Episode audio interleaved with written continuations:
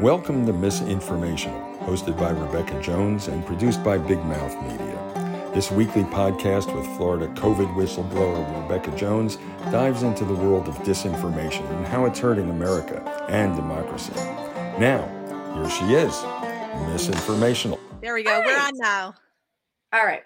Hi, everyone. My name is Rebekah Jones, and I am Misinformational, and you are joining us for episode 4 of our special podcast. And I am here with the great Dr. Cindy Banyai. How are you, Cindy? Hey, I'm doing good. Rocking and rolling in the new year, trying to keep it together. How about you?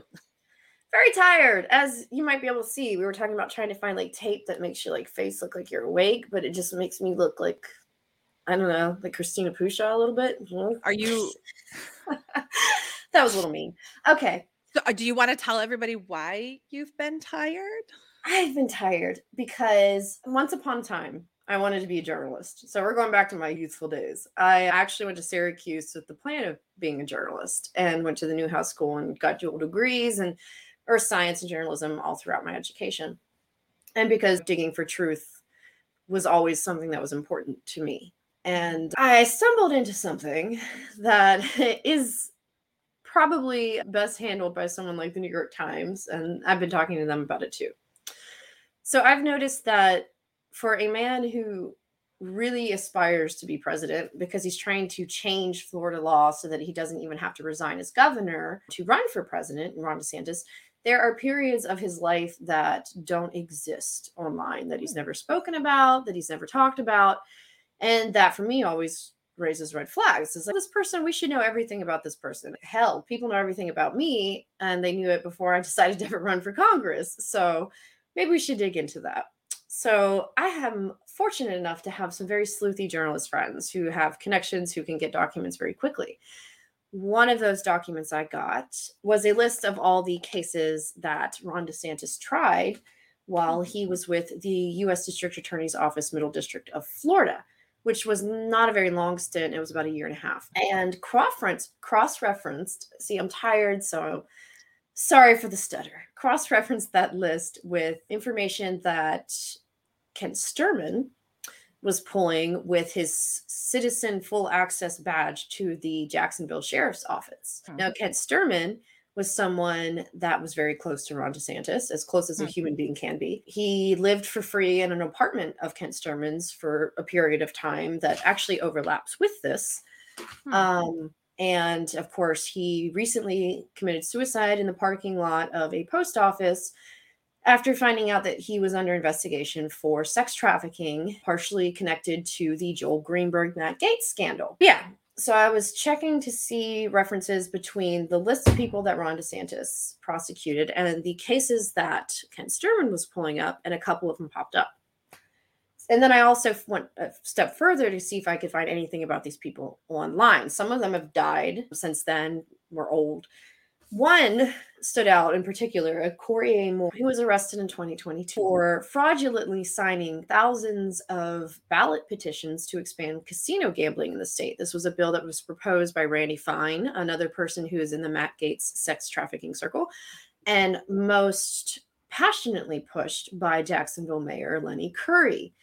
The firm that hired this man paid him, actually admitted that they did, although, of course, they claimed that they didn't know about his background and they fired him within 2 months, but they still turned in the false. Also represents Lenny Curry's interests. Yeah, a man that DeSantis prosecuted for sex crimes is working on getting ballot petitions for a Randy Fine bill that is being passionately pushed by Lenny Curry, both of whom are connected to Kent Stermon, who is pulling the records of this person's arrest in Jacksonville for this crime, using his citizen access to the JSO's office and records before he commits suicide for himself becoming involved in a sex trafficking investigation.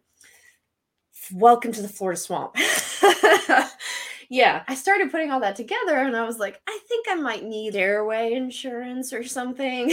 I've also, for those of you who aren't familiar, I've done a lot of work on investigating the connections between Russia and what I call the Florida political cabal. And that information is available on Little Sis. And you can go check that out. They have some really neat interactive tool mapping the entire web of connections. And it's in an article that we just posted on misinformational.com. You can check it out too. But I noticed how many people fall downstairs or off yachts or out windows, or they're smoking and then they just die, like down the basement stairs, lots of stairs, those Russian stairs. So it's weird to me because obviously I've broken stories in the past that became national stories. The story of Carson Lee Davis, who was the 17-year-old girl whose mom denied her medical care, intentionally infected her at a church party, and then gave her hydroxychloroquine at home after its emergency use was revoked. And then she later died. That was my community. Yeah. I broke that story in 2020 when that came out with the help of Jared Moskowitz, who had been giving me sheriff's department's records that were no longer being fulfilled from public records requests. We'll get into Jared Moskowitz on a different episode. But so it's nothing new to me to break stories like this. It's just, to me, the most bizarre thing about it is that no one's asking the questions. Like, that's how it is in Florida. No one answers asks the questions. Yeah, several years of his life that are just gaps. And anytime someone does look into them, they find something very lurid. Yeah. Yes. Like the year that he taught at a preparatory school in, I think it was Georgia, in which they had no problem finding actual photographs and him at parties with these underage girls who were drinking all in his lap. And I believe it was Patricia Azarotti at the New York Times who wrote the story. She dug into his time as a JAG officer in Guantanamo Bay, where he was supposed to be representing detainees in their interests, and apparently voluntarily engaged and quite enjoyed torturing people. A lot of these people, of course, were released. They were found innocent. Guantanamo Bay is a stain that will never come off of America's terrorism war. So she found that when she looked into it. And I just spent 2 seconds looking into his case files for when he was at this brief stint also at the U.S. Attorney's Office in Florida, and find that some of these people are still very much engaged in Ron DeSantis' life. And it's like, what is happening?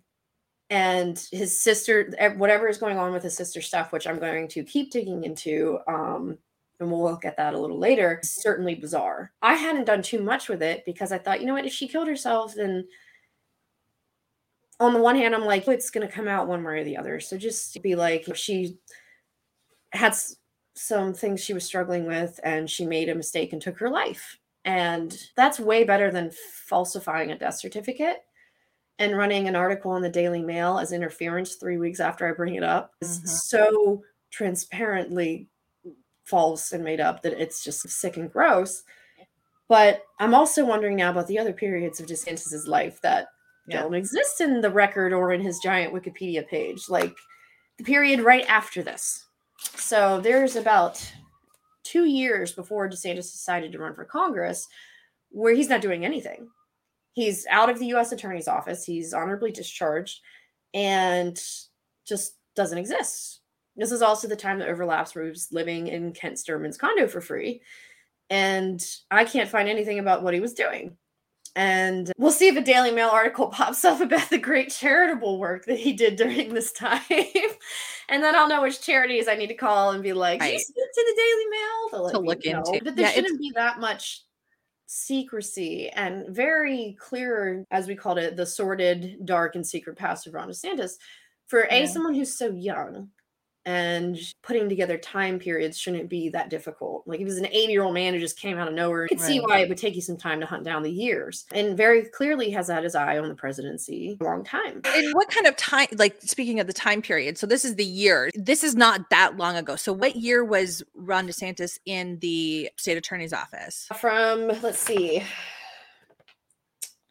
late 2005 until March of 2009. He was elected to Congress in 2012.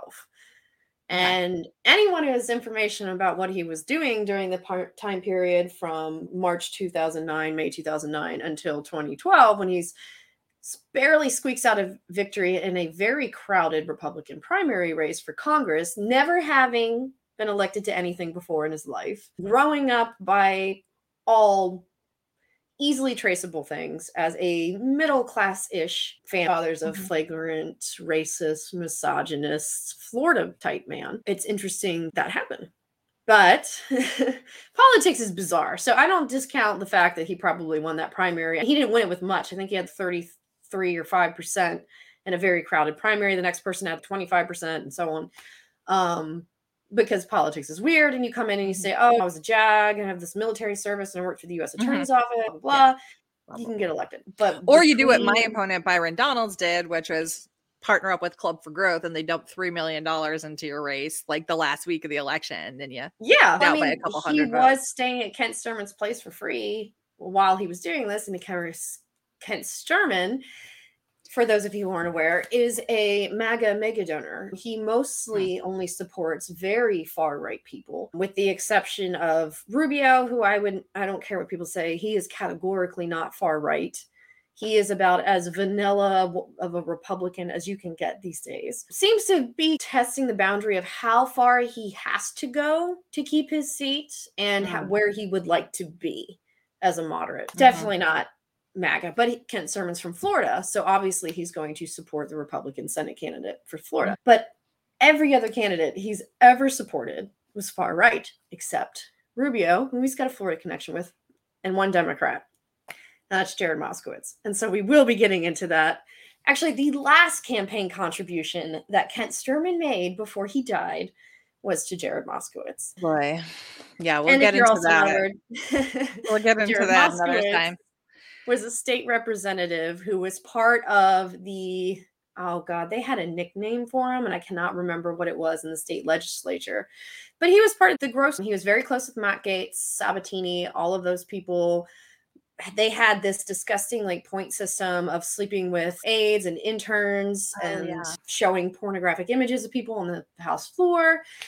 Moskowitz got his job as director of emergency management through Matt Gaetz. Matt Gaetz ran Ron DeSantis' transition advisory team and proposed Jared Moskowitz for the position.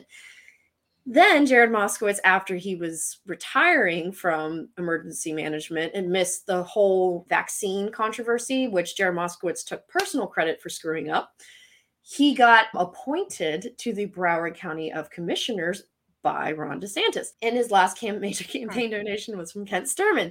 So it's not just the Republicans. There are some Democrats that are deeply involved with this, but none even remotely as much as Jared Moskowitz. And he's an interesting person. We had a strange relationship, to say the least, for a long time. But and I keep all my messages, just so everybody's aware. I keep everything. So when I confronted Jared Moskowitz about the sex trafficking allegations that were levied against Matt Gaetz way back, when they first came out, I got the heebie-jeebies, and we will, when we cover that episode, share the messages of why Jared Moskowitz set off a whole bunch of red flags about how not to respond to being involved in a sex trafficking investigation. Oh my gosh. And just in case he ever watches this, Jared, there is a difference between 17 and 18, and that you don't know that is problematic as a person writing law. But that's for another episode. So yeah, that's what has me exhausted and paranoid of stairs. Thank God I live in a one-story house because I live in Florida, and you gotta be pretty loaded to have a two-story house. I don't. And we will be continuing to develop stories on that front as they evolve. And I continue to find things I don't think I'm supposed to find. But we do have misinformation to deal with this week. Yeah. Unfortunately, quite a lot of it. Yeah. I mean, I think it's just good just to wrap that part. But this is one of the, it's just troubling, right? This transparency component of government. And we expect that the elected officials that we have, that they're on the up and up, right? Yeah.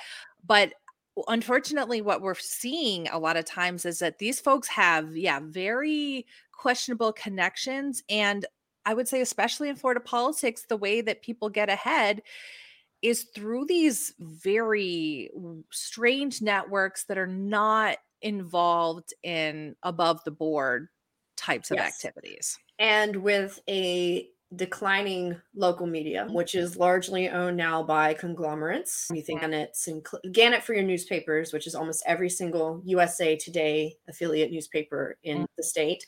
Sinclair for most of your local TV broadcast stations, of whom have not so great histories and pasts or ownership. You have a few standalones that are exceptions to this. The Miami Herald is obviously one of those, and they're in the same network as the Tampa Bay Times. But that doesn't mean that they get everything right as well. They try their hardest. But you would need, it seems, a full-time reporter, investigative reporter, which isn't somebody who just covers sports or analysis games or covers community kitten drives. We're talking about somebody who knows what they're doing on every single one of these politicians to put this all together. And there's not that many reporters in the state of Florida to do that, much less do that and cover everything else. It's a sad state for media in general in Florida and across the country. At least Florida has the Miami Herald. You know, you think about who the heck does Mississippi have? You got the Clarion Ledger, but it doesn't have nearly the reach of the Miami Herald. Or who does West Virginia have? And you start to see how people are unaware of these things when the types and amounts of information that they're receiving are controlled by a very small group of organizations. Yeah. So that makes it really hard for them to chase on all this stuff by themselves, which is why I end up doing things that I send to the Washington Post or to the Miami Herald and be like, hey, I don't want to be wrong, first of all. So can you check this out for me? And if you do, you can run with it. I don't care. So that's where I am with this story as well. Yeah. But I did get this list from a reporter who helped me validate it. So it's already being worked up on that end. But that's problematic of media nationally, especially when you have pay for play media outlets, like the whole scandal with the ghost candidate that happened in Florida with the capitalists, Brian Burgess. He, by name, included Mark Caputo, who has been doing the bidding of Gaetz and DeSantis for apparently the last 5 or 6 years, who basically tries to go after any anti-DeSantis sentiment whatsoever. Plans, stories that are favorable to them, like the one about how prosecutors anonymously said they're not going to charge Matt Gaetz with a crime the month before the election. That was Caputo that planted that story. Gary Finout was another one that was mentioned in the pay for play. So there's a list of journalists that is now documented that take money to write stories. And there's some of the biggest names in Florida media. Incredibly problematic, but that's how we end up with things like our miss and dis story of the week is because of these people. So it's no surprise if we can't hear all of it.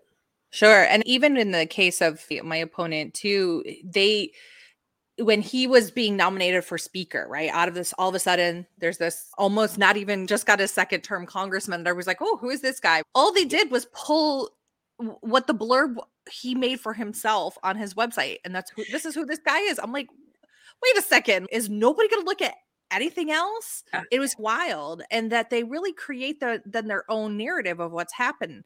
And just a little story for me this week, all of a sudden, Byron is Black. He's married to a white woman. And this became this thing as people are criticizing Byron for people are saying he was a sellout for being a Republican, right? So his wife puts out this thing saying, oh, I've been with Byron for 23 years and everybody's a hater, et cetera, right? And I said, no, and by the way, 23 years, Byron was married to another woman until 2004. And I put up a picture because this woman called me and said, listen, the reporters were all over me.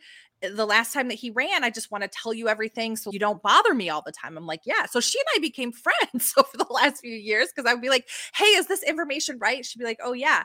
But I know for a fact that he was married until 2004. And well, she might have meant, that could be just a misspeak. She could have just meant like, I've known him. No, this is what they officially put in the newspaper because when he was first running in 2020, our local newspaper ran by Gannett, Fort Myers, the News Press here. They did this thing and they're trying to make it, oh, he's like a stable family man. And then they just moved it back. Now they did meet, but then they were not together and he went and was married to another woman for 4 years. And they just completely have written her off and they've just rewritten this timeline where it's like they were together this whole time and they met at church in 2000. And it's a small example, but it's like it is overriding parts of the past because in the example of my opponent, that's when his felonies disappeared. Okay. Right. So he had 7 misdemeanors and 2 felonies on his record. That convictions are just arrests. Both. Okay. Combination. I will be the constant person to step in and be like, look, you can be arrested for anything. It doesn't mean shit. Sure. And then there's he had some pretrial diversion and different things. Yes, of course. But in different plea deals and whatever. But the thing was, is that they were on his record, and they never were like properly expunged and all this other kind of stuff. They literally disappeared in the month between when he divorced Bisa and married Erica. And so what happened? And if you erase that timeline, it erases the looks question. Just so rosy and great. Right. You don't mention the year that DeSantis taught at a school where he was partying drunkenly with underage teens, right, or teenagers. The people that he prosecuted that end up popping up in his life a few years later, or his sister's death, which is tragic no matter what it was because she was so young, but surrounded by these bizarre circumstances that they've tried to overcorrect on, which does nothing but raise more flags. If you ignore all the bad stuff, everything looks great. And it seems as though that part of the strategy is not only just to create this alternative narrative for these politicians, but to muddy the water when the questions come up as well. Yeah. So if people never really realize that Ron DeSantis had a sister or that he worked at a school, then people are going to be like, what are you talking about? And it already starts off discrediting to a certain extent the people trying to bring the information to. I had no idea about the sister thing until fall of last year. I was like, he's talked about being an only child. And I had to look up those quotes to make sure I was right. And I was like, what the hell are people talking about? But then I found out, no, he did. There was a big age gap. So I think they were like 7 or 8 years apart. Like she was younger than him. So I can imagine like maybe for the benefit of the doubt, which of course that man does not deserve, but let's give it to him. He was talking about being little as an only child when he was like 5 and you had all the time in the world with both your parents, blah, blah, blah. But it still would seem like a very distasteful and disrespectful to her memory that haunts him on his second inauguration to say something like that. But disrespectful and insensitive go hand in hand with him. Woo boy. Yeah. All shared politics in Florida. Yes. According to the Republicans. Yeah, I know, right? Speaking of which, so what other misinformation do we have this week? I don't even know at this point, like, what George Santos is, or what, if it should be Miss or Dis or Mal. There's a video that has been authenticated in which Santos introduced himself, first of all, one with a different name, which are apparently his two middle names that they found out through his birth certificate. He's got first name, or actually I think what it is first name, last name, and then his mother's last name and his father's last name. Okay. And at times he would use his middle name and his mother's last name. I forget what it was, like Devanger or something like that, just as a persona. And he once used himself as a trans person at a forum about LGBT and conservatism. So he said that he thought that their panel would benefit from hearing from a conservative trans person like himself. So I'm not, like, he could be. He's not saying that now, obviously, which is, he could have reversed court. I don't know. This guy, I think there's got to be like national security concerns about him being at something like the State of the Union address, because nobody knows who he is or what he's from, or even if he's a U.S. citizen at this point. But that was very strange. And I don't know if it counts as mis or disinformation or what is happening with it, but it certainly deserves a mention, because we're starting to get down the road with this man that I don't think that the list of things he's not claimed to be is now shorter than the list of things that he has claimed. Yeah. But it was he's always going to be an honorable mention. Maybe we should add a little thing of George Santos's crazy lie of the week. Yeah. Oh, that would be great. I will say one thing I love is like all the memes that are coming out where it's like they're putting George Santos' face on like everything. Like I've seen him as a Pope. Marie Antoinette. Yeah. Tom Brady. He was Speaker. That it's just, it is a funny gift on all of those. Really terrible that it is, this guy's a congressman now, but. Speaking of Congress, that's where some of our other missed stories of the week come again. In Congress. It would just be great if they'd stop. We also have an Elon-related missed story of the week. Ooh. So a couple of Republican representatives have now been falsely claiming that they defunded the IRS, which they did not. Let's be very clear. They did not. They do not have sole authority to do that. There was never going to be 87,000 new IRS agents, paid for. What it was, 52,000 of those positions were to replace current personnel who are retiring over the next 10 years. That is the large bulk number. 5,000 of those new positions would go to customer service to help expedite calls from taxpayers to help them navigate the tax system, to answer questions. A lot of it is going to their IT and modernizing all of their technology, which if you are familiar with the IRS is a very long overdue thing. At no point was there ever going to be 87,000 new IRS agents paid for in their bill. Oh, were there going to be 87,000 secret stormtroopers that were coming to my door? Yes. And they were going to go knock on all the doors of middle-class people and audit them, even though the new agents were that were going to be added, who are actually investigators, were specifically added to continue audits and clear audits for people earning more than $400,000 a year. So that whole thing was a lie to begin with, but that was long debunked. So its reappearance was, and now people like Lauren Boebert are claiming that they defunded the IRS. They did not. They do not have that authority. They wrote a bill to defund the IRS and the Senate killed it. So that was one of our disinformation stories of the week. If you guys are not following Tim Burchett, who's the representative from Tennessee who made Matt Gaetz go pooping in his pants on the House floor and scared him into changing his vote, you should really start following this guy. He is my favorite GOP person to follow on Twitter. The guy is weird. And it's in all kinds of fun ways. We have a banter thing going on now, which is so bizarre. He's super into aliens, I found out. Yeah. That I was not expecting that. So all the things you could have possibly said right now. The video that was declassified, I can't remember what year it was. It was a while ago. There was this declassification of documents related to unidentified flying objects that the military was like, yeah, we don't know what these are.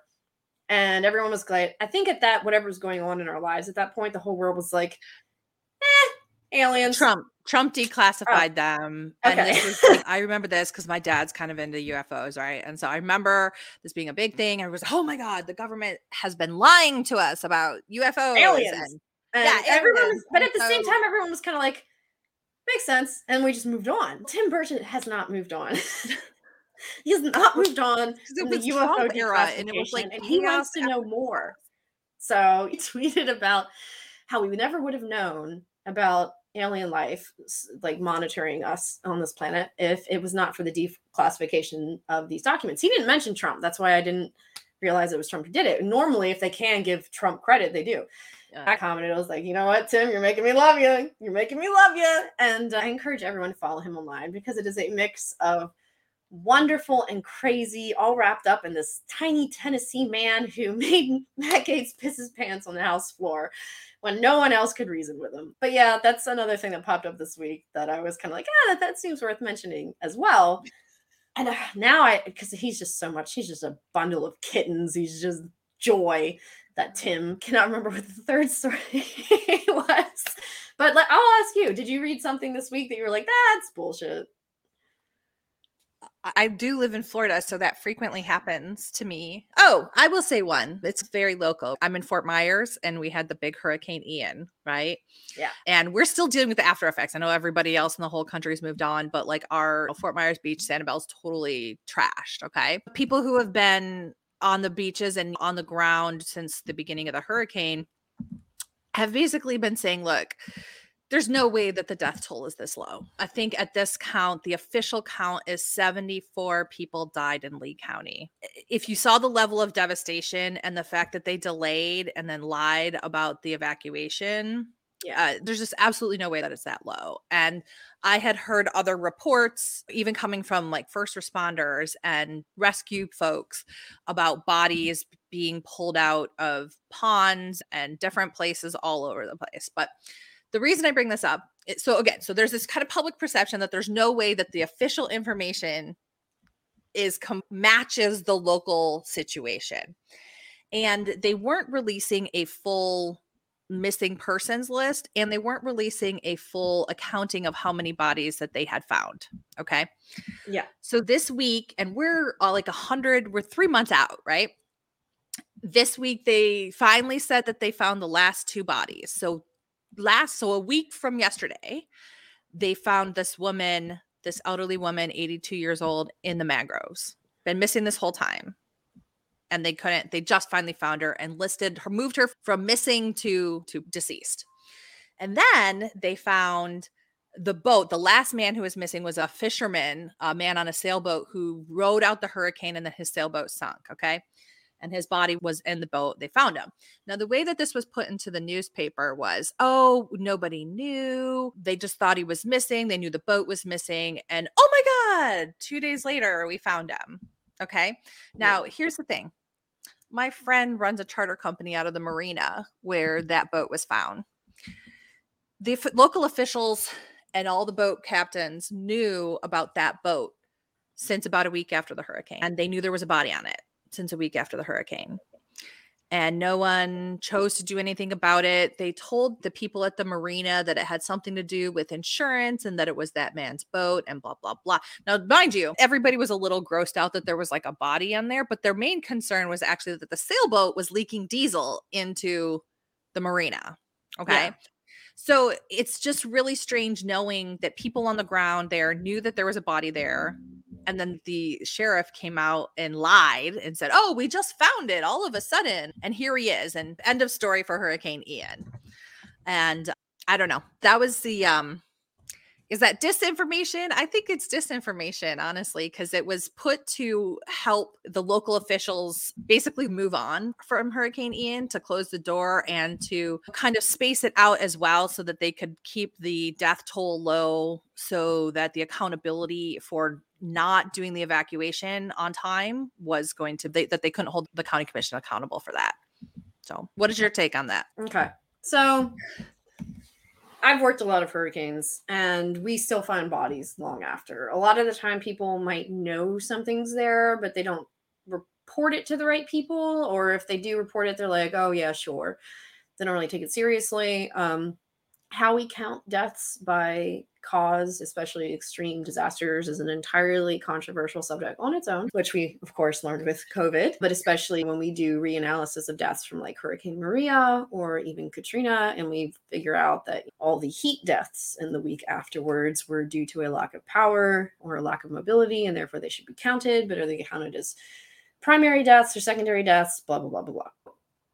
I'd have to look into it more just to before I have an opinion. I'm very careful about these things. No, unless I've vetted something, I try to be careful. I never looked into the deaths related to Ian. I got asked a lot to do it, but that is such a localized knowledge base that unless you're like very much like you are, like very tapped into what's happening on the ground there, it's hard to, you would really just be speculating. Like when we talk about death tolls from like Katrina, it's like, I lived there. And I was aware that there were bodies in houses months afterwards that they hadn't come and cleaned up. That's just common, like, local knowledge. You just walk down the street, you can smell it. And so I'm careful with that, but I don't know. You don't know. Yeah. I was looking into it, and because I was getting all these reports when people asked me, I was running for Congress at the time. They're like, look, this is what we're being told in the news and from the sheriff is not what we're seeing on the ground. I, at one point, had charter boat captains calling me and saying, look, my guys are going out and they'll see 16 bodies floating at one time. Like, how is that? It's just what they were physically seeing versus what was happening there was not matching. Well, there could also still be a list of missing people that are not confirmed dead, and they will forever remain missing. That happened a lot during Hurricane Katrina. If bodies were swept out to sea, there's still categories as missing. Same with Hurricane Michael. It's assumed they were found dead, but because there was no body, they're not going to count it. Now, I do know the parts about that story that I did look into involve the delayed evacuation order, which absolutely did cost lives unnecessarily. I don't know why it was issued so late. It should have been issued from the very beginning, especially with the lack of predictability of storms, especially with the lack of predictability in that specific area for storms. I don't know if it, I'd have to go look at the storm damage path to see if it would have been more dangerous to keep people there than to evacuate, but people died on the road trying to evacuate.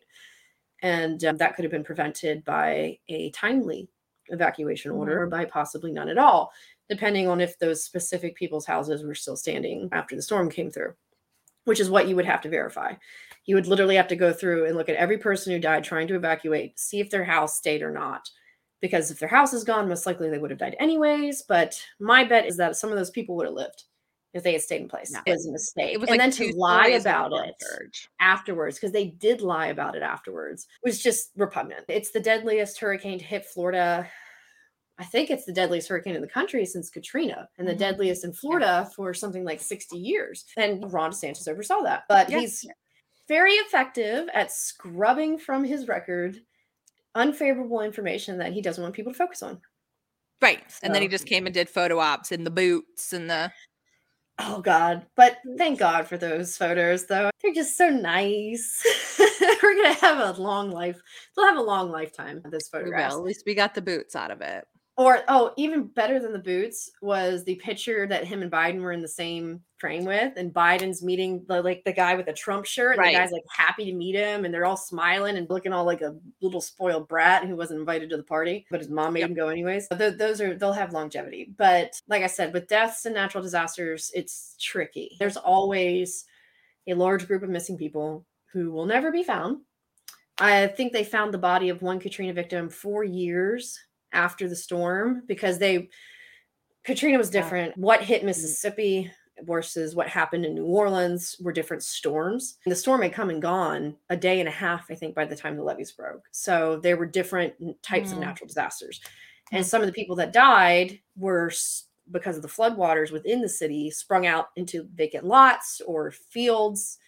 One person had died and their body had been put in a field that's out of view of most things, and just over time had been buried in the sand and stuff. And so they found that person 4 years later. So that does happen. That's not rare, especially with a storm like a hurricane that is so huge. If it's a tornado, you're not likely to find bodies 5 years later. But it's the deaths that they're refusing to acknowledge they themselves caused with the delayed evacuation that should really be a focus, because that's indisputable. And the public announcements that they made and when they made them, that's statements of fact. As far as what they saw in the ocean, bodies aren't going to stay out in the salt water for very long before something gets to them. And so unless those fishermen picked them up themselves and brought them back, they're probably never going to be found, and they'll just continue to be listed as missing. Yeah. So that's what we were worried about, is just the lack of transparency around it. And because it immediately went into everything's fine. We got everything under control. Ron DeSantis is coming. Everything is great. We're well, no, the entire Fort Myers Beach is gone. Things are not okay.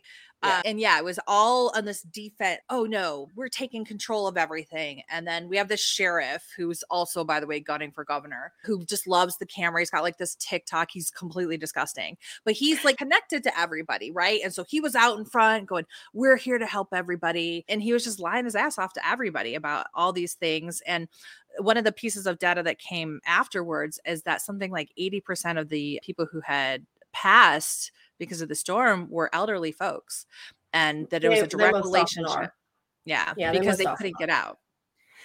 Yeah. For hurricanes, it's usually, and most actually to a larger extent, most natural disasters, things that require mobility, or those people are without it are usually the victims. So that includes people with younger children are often susceptible, people who are poor, who don't have access to reliable transportation, and people who are elderly, who do not drive or depend upon social services for transportation. And when you have a situation where something hits a city and having a car isn't necessarily necessary to surviving in that city, that's when things get worse.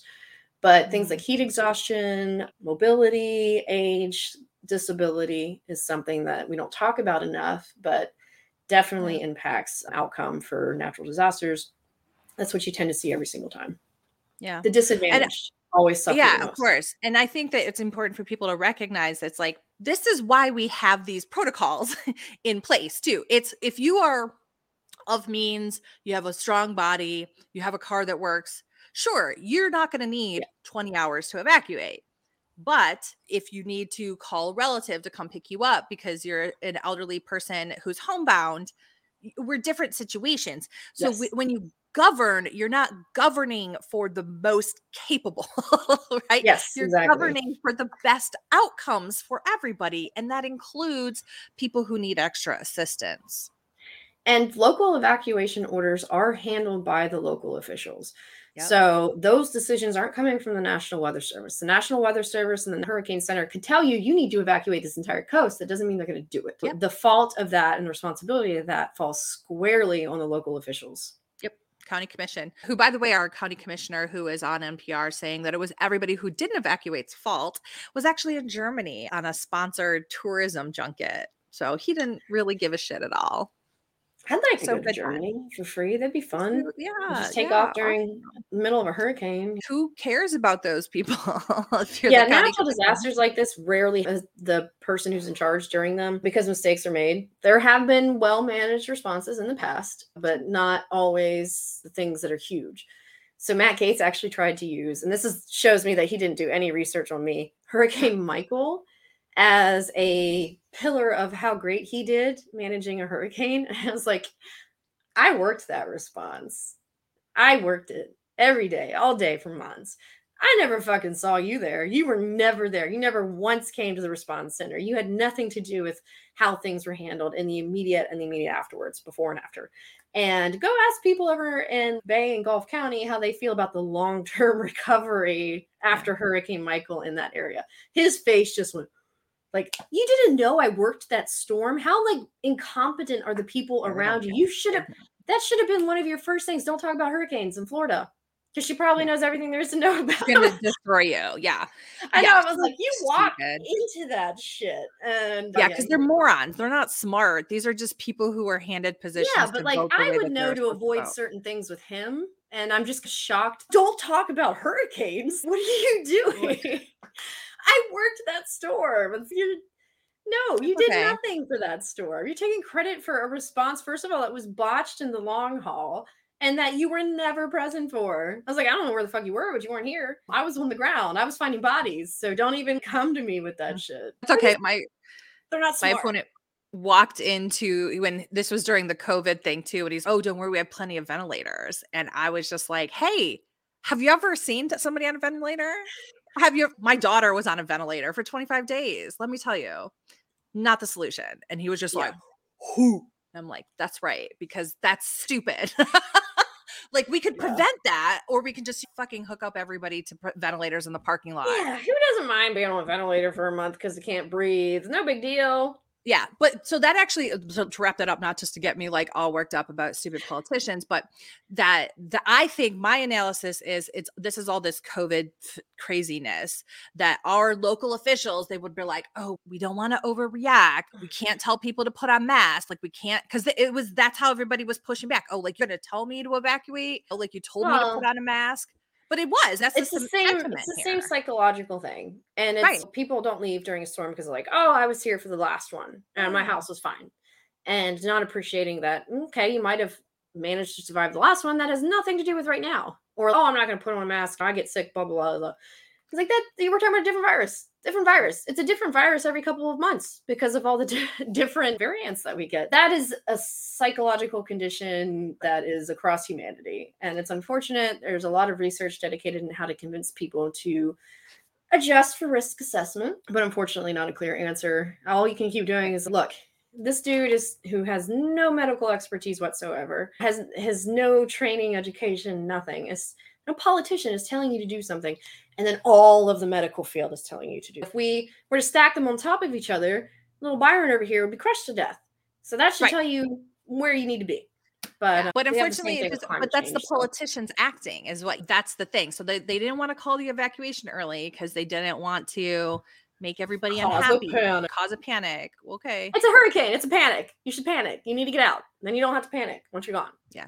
But it's just nuts. The other thing I do want to say is that you talked about that I think is important for people to recognize is the how we categorize data things is really important. And also that there's a political component to that on how saying something is this versus that. And I don't think you and I are both data wonks. So we've been in the back ends of these state systems. And so we know how it can look, right? And so when we're categorizing the hurricane deaths, this versus that, my experience at the state databases had been a lot of the education and workforce pieces. Mm-hmm. What comes down from the administration and how they choose to calculate and compare really can be based on the narrative that they want to tell with that data. Yeah. And there's at least when it comes to natural disasters, always a political element to it. Nobody wants to be the person who screwed up a hurricane response. And there's not complete agreement within academic communities for a lot of these causes as to what exactly should be included. I am more of if the person wouldn't have died had they not been exposed to that storm, that it should be counted. That is not a position that the government most often takes. Right. Unfortunately, that means a lot of people are excluded from things like hurricane death counts if, let's say, they killed themselves 3 days after because they had no food or water. A lot of people early in COVID committed suicide, and I know this because I looked at their death certificates, because they were sick, they had a fever of 104 degrees, they were delirious, and they didn't have insurance and didn't want to go to the hospital and were afraid that their whole lives were going to be ruined, so they killed themselves. I thought that person should have been counted. But they're not. They'll never be counted. And so that would be something called a secondary death. And it wouldn't go into the firm thing, but you could count it as these people probably wouldn't have died, or definitely wouldn't have died if they hadn't gotten sick. Yeah. But that's a whole other thing. They'll never count those people. Then we'd actually be compelled to do something about natural disasters or natural disasters, which is a controversial term in and of itself. To me, the only thing that is a completely natural disaster is an earthquake. But even that comes with its own, why did you build on the sloping face side of a mountain on the middle of the San Andreas fault line? So there's always a human element. So we're supposed to call them geologic disasters, man-made disasters, but nothing's ever just natural. Unless I guess a sunburst comes and just consumes the whole planet. That would be natural.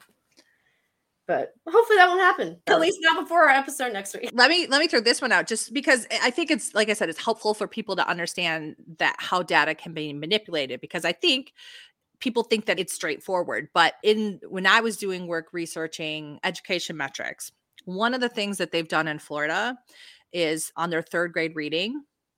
Do you know about this? No. See, this is my data world. So the third grade reading metrics, which is one that across the states that they use to measure, even some places people build prisons based on how many people are on grade level, how many youth are on grade level at third grade reading. Okay. It's a really, really important metric. Yeah. That is across the country. And what has happened in many southern states, governors essentially that like to not take federal dollars, but have to have a justification for it anyway. This is the data piece that they manipulate. So out of all the other tests, they weight the third grade reading.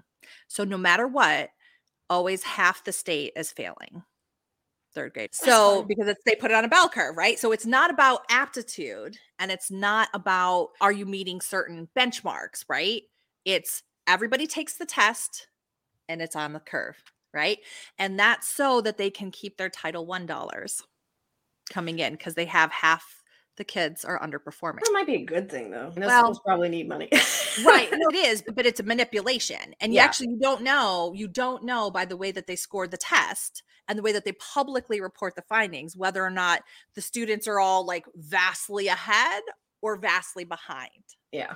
It's a way to actually conceal the achievement of your education system statewide. Oh boy. So there's a ton of stuff. We need to have a special data manipulation episode just to focus on that. But yeah. I think that would need to be a whole week-long series. Oh my God, we'd have to wonk it out. But I just like to say that as a caveat to people too, right? There are political motives in data, and it's not straightforward, even though you can come to different conclusions on things, but know that the politicians, especially when they're highly linked, the executive branch dictates the policy for administration, right? So they can tell you that they determine how these things are measured, and that can determine what we know and how we act. Yep. And how we view our own world and around us. Yeah. On that depressing note, you guys, we will see you next week with a more structured disinformation story of the week. It's been all over the place. Please follow our blog, misinformational.com, and of course at Big Mouth Media, so that you can read all of our investigations into DeSantis and the entire sex trafficking GOP cabal of Florida. And we'll be keeping up with that. And of course, we'll always be running fact checks. So thank you guys for joining us, and we will see you next week. See you next time. Bye-bye. Thanks for joining Misinformational with Rebekah Jones, brought to you by Big Mouth Media. Stay connected by visiting misinformational.com and check out all the great shows and articles on bigmouthmediafl.com. You can also join the conversation with us on Facebook, Instagram, and a cesspool that's Twitter.